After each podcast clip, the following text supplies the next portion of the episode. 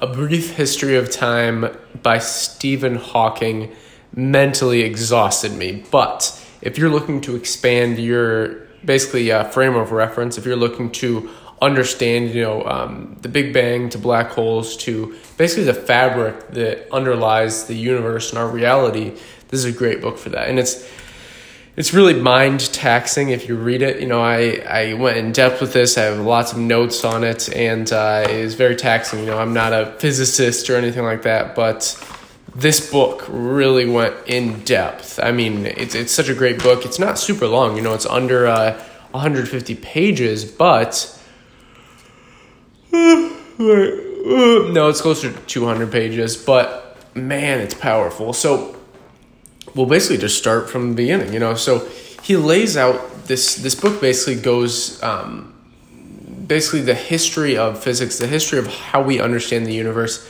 how we understand the uh, the structures, the particles that make up what we live in. You know, what you call the ground, what you call time, what you call space, what you think you see. All these different things have an underlying framework of physics, and this really that's really physics' job.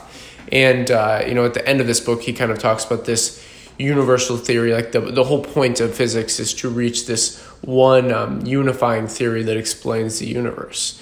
And right now, we don't have this because there's kind of this. Um, this dichotomy between quantum physics and uh, classical physics, which is basically um, like the theory of gravity versus quantum theory. And they haven't been able to unify these properly. And, and I, people are working to this, and I really think in, in my lifetime, hopefully they'll be able to figure this out. I mean, this has been a question that's gone all the way back to the great philosophers like Aristotle and Galileo. And we're going to, uh, right off the bat, you know, a theory is basically a model that accurate, accurately explains large groups of observations. Basically, um, they have two great benefits. They allow us to make predictions about the future events, and um, basically, they are uh, always disprovable. So they, they allow us to make hypotheses, make predictions. That's basically the idea of experimentation, the idea of innovation comes from this thesis, antithesis, synthesis. And having that thesis, having that hypothesis is vital because your synthesis is then your new hypothesis. So this it's very interesting. So those two great benefits again, they allow us to make predictions about future events, and they're always disprovable. So there's they're never like fundamentally true. They're, they're always disprovable, and he goes into that in detail. And this basically makes science a constantly improving process. And that's why I always recommend, you know, a lot of people that listen here at the Modern Academy are business minded, you know, entrepreneurial minded, looking to uh, increase their, their not only personal life, but their net worth and their hopefully monthly income. You know, cash flow is king. And with this, applying the scientific approach, this methodology to business is very, very powerful because the fact that you know science is a constantly improving process makes it evolve quicker. Now we've been a little stagnant with science, to be honest, in the past couple of years. Although there's little um, innovations, people like uh, Eric Weinstein have really focused on this and have great insights. You know, he has his uh, particle relativity theory, or I can't remember the exact theory. It's like the portal theory, basically, and uh, he put it out on YouTube, and it was fascinating. You know, it was mind boggling. It was basically his life's work and kind of inspired me to read this book actually. He, he basically lays out all these different concepts and, and adds this different dimension into the universe that um the basically his hypothesis is that once we can tap into that that will allow us to um, enter the portal and um, one of the things that's interesting that he said on Joe Rogan is Joe was trying to understand it. Not a lot of people can understand the theory. I still don't fully understand it, but he basically said, you know, what happens when we um, are able to manipulate the base code of reality. So if you think about it like a video game, every everything electronic is basically coded. So it's a series of ones and zeros, and it's so it's basically a binary code. In turn, it obviously gets more advanced and more advanced and more advanced as the interface grows. But fundamentally, that's that's what computers are made on the binary system. And with this, um, with this, you can think of it as like if you could program a video game differently to go black and white or go where everybody speaks Chinese in the video game. basically what Eric is saying is once we can figure out how the base code of our reality, how will things change? And that's kind of what he's aiming at, which is very interesting and it's hard to understand. So back to Mr. Hawking and a brief history of time. So again, this book was very mind taxing. I feel uh, like I've expended all my glycogen today, you know, all my kind of brain energy. So, anyways, in the 1600s, Newton proved the theory that all objects in the universe are in constant motion, disproving the previously held belief that um, an object's natural state was at rest. So, you know, before Newton's observation, before this theory, 1600s and before, everybody believed that just an object there, basically, they believed things were static, things were not growth. And the interesting thing is, this correlates with a book by Carol S. Dweck. You know, if you're not into physics and this stuff's kind of boring you, it's interesting because it correlates with our own lives. You know, people, some people see the world as fixed. So, seeing their athletic abilities fixed, seeing their um, IQ is fixed, seeing their EQ is fixed, seeing their musical ability is fixed, seeing all these different things is fixed, meaning they can't really change it. They just have kind of this victim mentality. And a lot of people blame this on like environmental determinism, meaning like, oh, the, it's the government's fault. You know, I couldn't do anything about it. Or um, what's the other determinism? It's like uh, like upbringing, basically determinism, meaning that uh, oh, my parents did this, so that's why I am this way. That's just behavioral. I think it's behavioral determinism, actually. And the interesting thing about that book is that it lays out this growth versus fixed mindset. And the people that have the growth mindset are the people that always do better in life because they realize that things are not fixed. Fundamentally, things are not fixed. And the interesting thing is that even, you know, comes down to in the 1600s when Newton proved this, you know, objects are not just innately at rest as most people believe them to be. And people today still don't believe this. People today still don't understand this fully. And um, basically he proved that um, the universe is in constant motion and uh, basically the natural state of anything is never at rest. It's always moving. Everything's constantly moving. The universe is constantly expanding.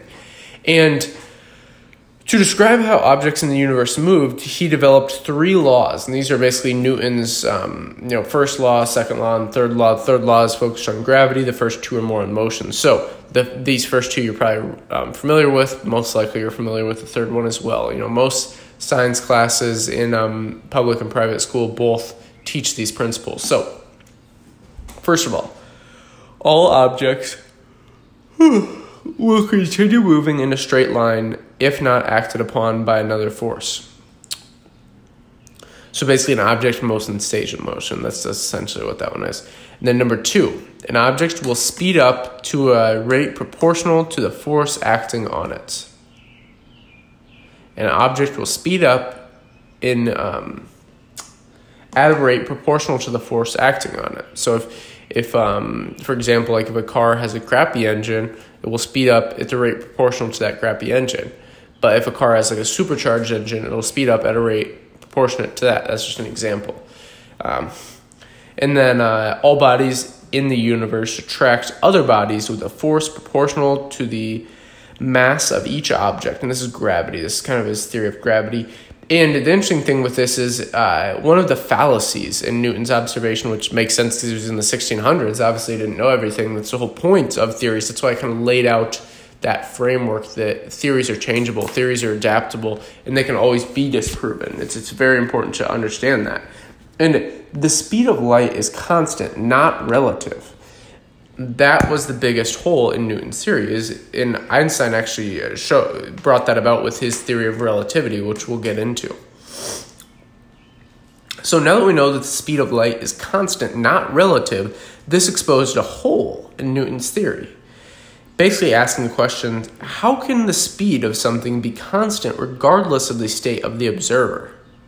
So, this is where the theory of relativity comes in. The theory of relativity states time is not fixed, time is relative and unique to each observer's perspective.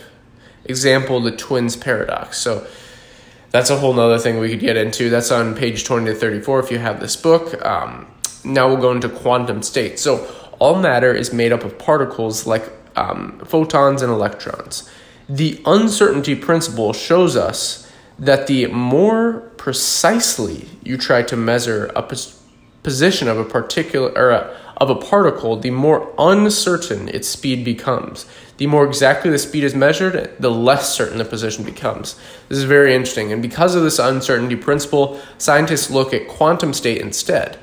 Basically, the, the way that I understand this is, um, you know, it's basically combining likely positions and speeds of a particle. So everything is made up of particles. And what they're trying to say is, you know, if, if we can't measure particles, what are we doing? And, and if you can't precisely pinpoint a particle when it's on like a super um, zoomed in microscope, like scientific microscope, um, and, and these things are bouncing around because of that um, uncertainty principle, we realize that the more precisely you try to measure the position, the more uncertain the speed becomes and uh, it, basically, and then the more exactly the speed is measured, the less certain the position becomes. So it's kind of like you're scoping in on something and then it just moves out of the way. So what you want to do is understand kind of the box or the frame that it plays in. So that's what scientists do. They kind of have this general, um, you could call it like a radius, I guess, like the radius of where where that particle could potentially be, and they use that for measurement. And this is because you know things are not fixed. Again things are constantly moving. The universe is constantly moving. An object in motion stays in motion. So now space-time. I know this is kind of daunting for some of you but this is basically condensing this whole book into a little 15 minute episode so i hope you're enjoying it. Basically space-time. You know with this we see the world in three dimensions height width and depth there's a fourth dimension we cannot see, which is time. When combined with the other three dimensions, we get space-time. Scientists use this to decide the events in the universe. Now, this is all these things are insanely complicated. I'm just laying out the framework of them, just so you kind of get a better understanding about what this book, A Brief History of Time by Stephen Hawking, is about. So, stars need massive amounts of energy to create light. When energy runs out, the star dies, and if it is large enough, if the mass is large enough, um, it will actually collapse into a singularity, and the singularity is like a tiny, tiny point, and then that turns into a black hole. And as we know, black holes literally suck things into it, so anything crossing it will most likely get sucked into it. And then the universal second law of thermodynamics states that entropy, the tendency towards greater disaster, always increases. So this is very interesting as well. You know, if if you don't understand entropy, that's kind of one of the big issues. You know, you can't just that's why you can't just remain the same. It's, entropy and inflation are actually interesting because inflation correlates with entropy in the financial world, just like your um, weight potentially um, correlates with entropy. Just like if you don't, um, you know, talk to someone, that relationship has entropy. Things decay over time, and it's the same with all these different things. Happiness, you know, if, if you haven't tried to, if you haven't focused on happiness in the past five years, well, entropy kicks in. Things decay over time. Basically, entropy, states the disorder of a closed system tends to increase with time. So that's inflation. You know, money. You can't just. Basically, entropy states that you can't just remain stagnant. If you see things in the fixed version, or like if you just always want to stay the same but not grow, not learn, not understand new things, not go to new experiences, not talk to new people, not try new things, try new food, try new um, civilizations, you know, ways of living. Well, entropy kicks in. You know, the disorder of a closed system tends to increase with time. And time moves forward. This is very interesting. So the time's arrow always moves forward, and this kind of plays in with entropy. So time moves forward on these three different arrows thermodynamically, cosmologically, and physio- physiologically. We're almost done here. So Lastly, you know, most people just only understand gravity is like the main fundamental force in the universe, but it is not the only one. You know, there's actually three main fundamental forces that are very, very important that lead to something called the grand unification energy.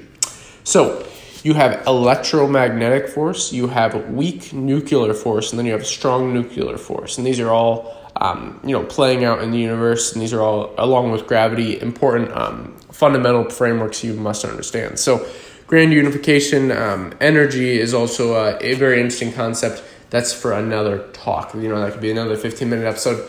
But thank you very much if you've made it this far. I know this is kind of a, I guess, cognitive loading, if you will, but it's a very interesting book. And I think a good way of understanding books like these is listening to podcasts like this, listening to little um, clips. You know, that's why we do little 5, 10, and 15 minute episodes each day on different topics and again, this has been a brief history of time by Stephen Hawking. If you enjoyed this episode, please leave us a review and subscribe. And until next time.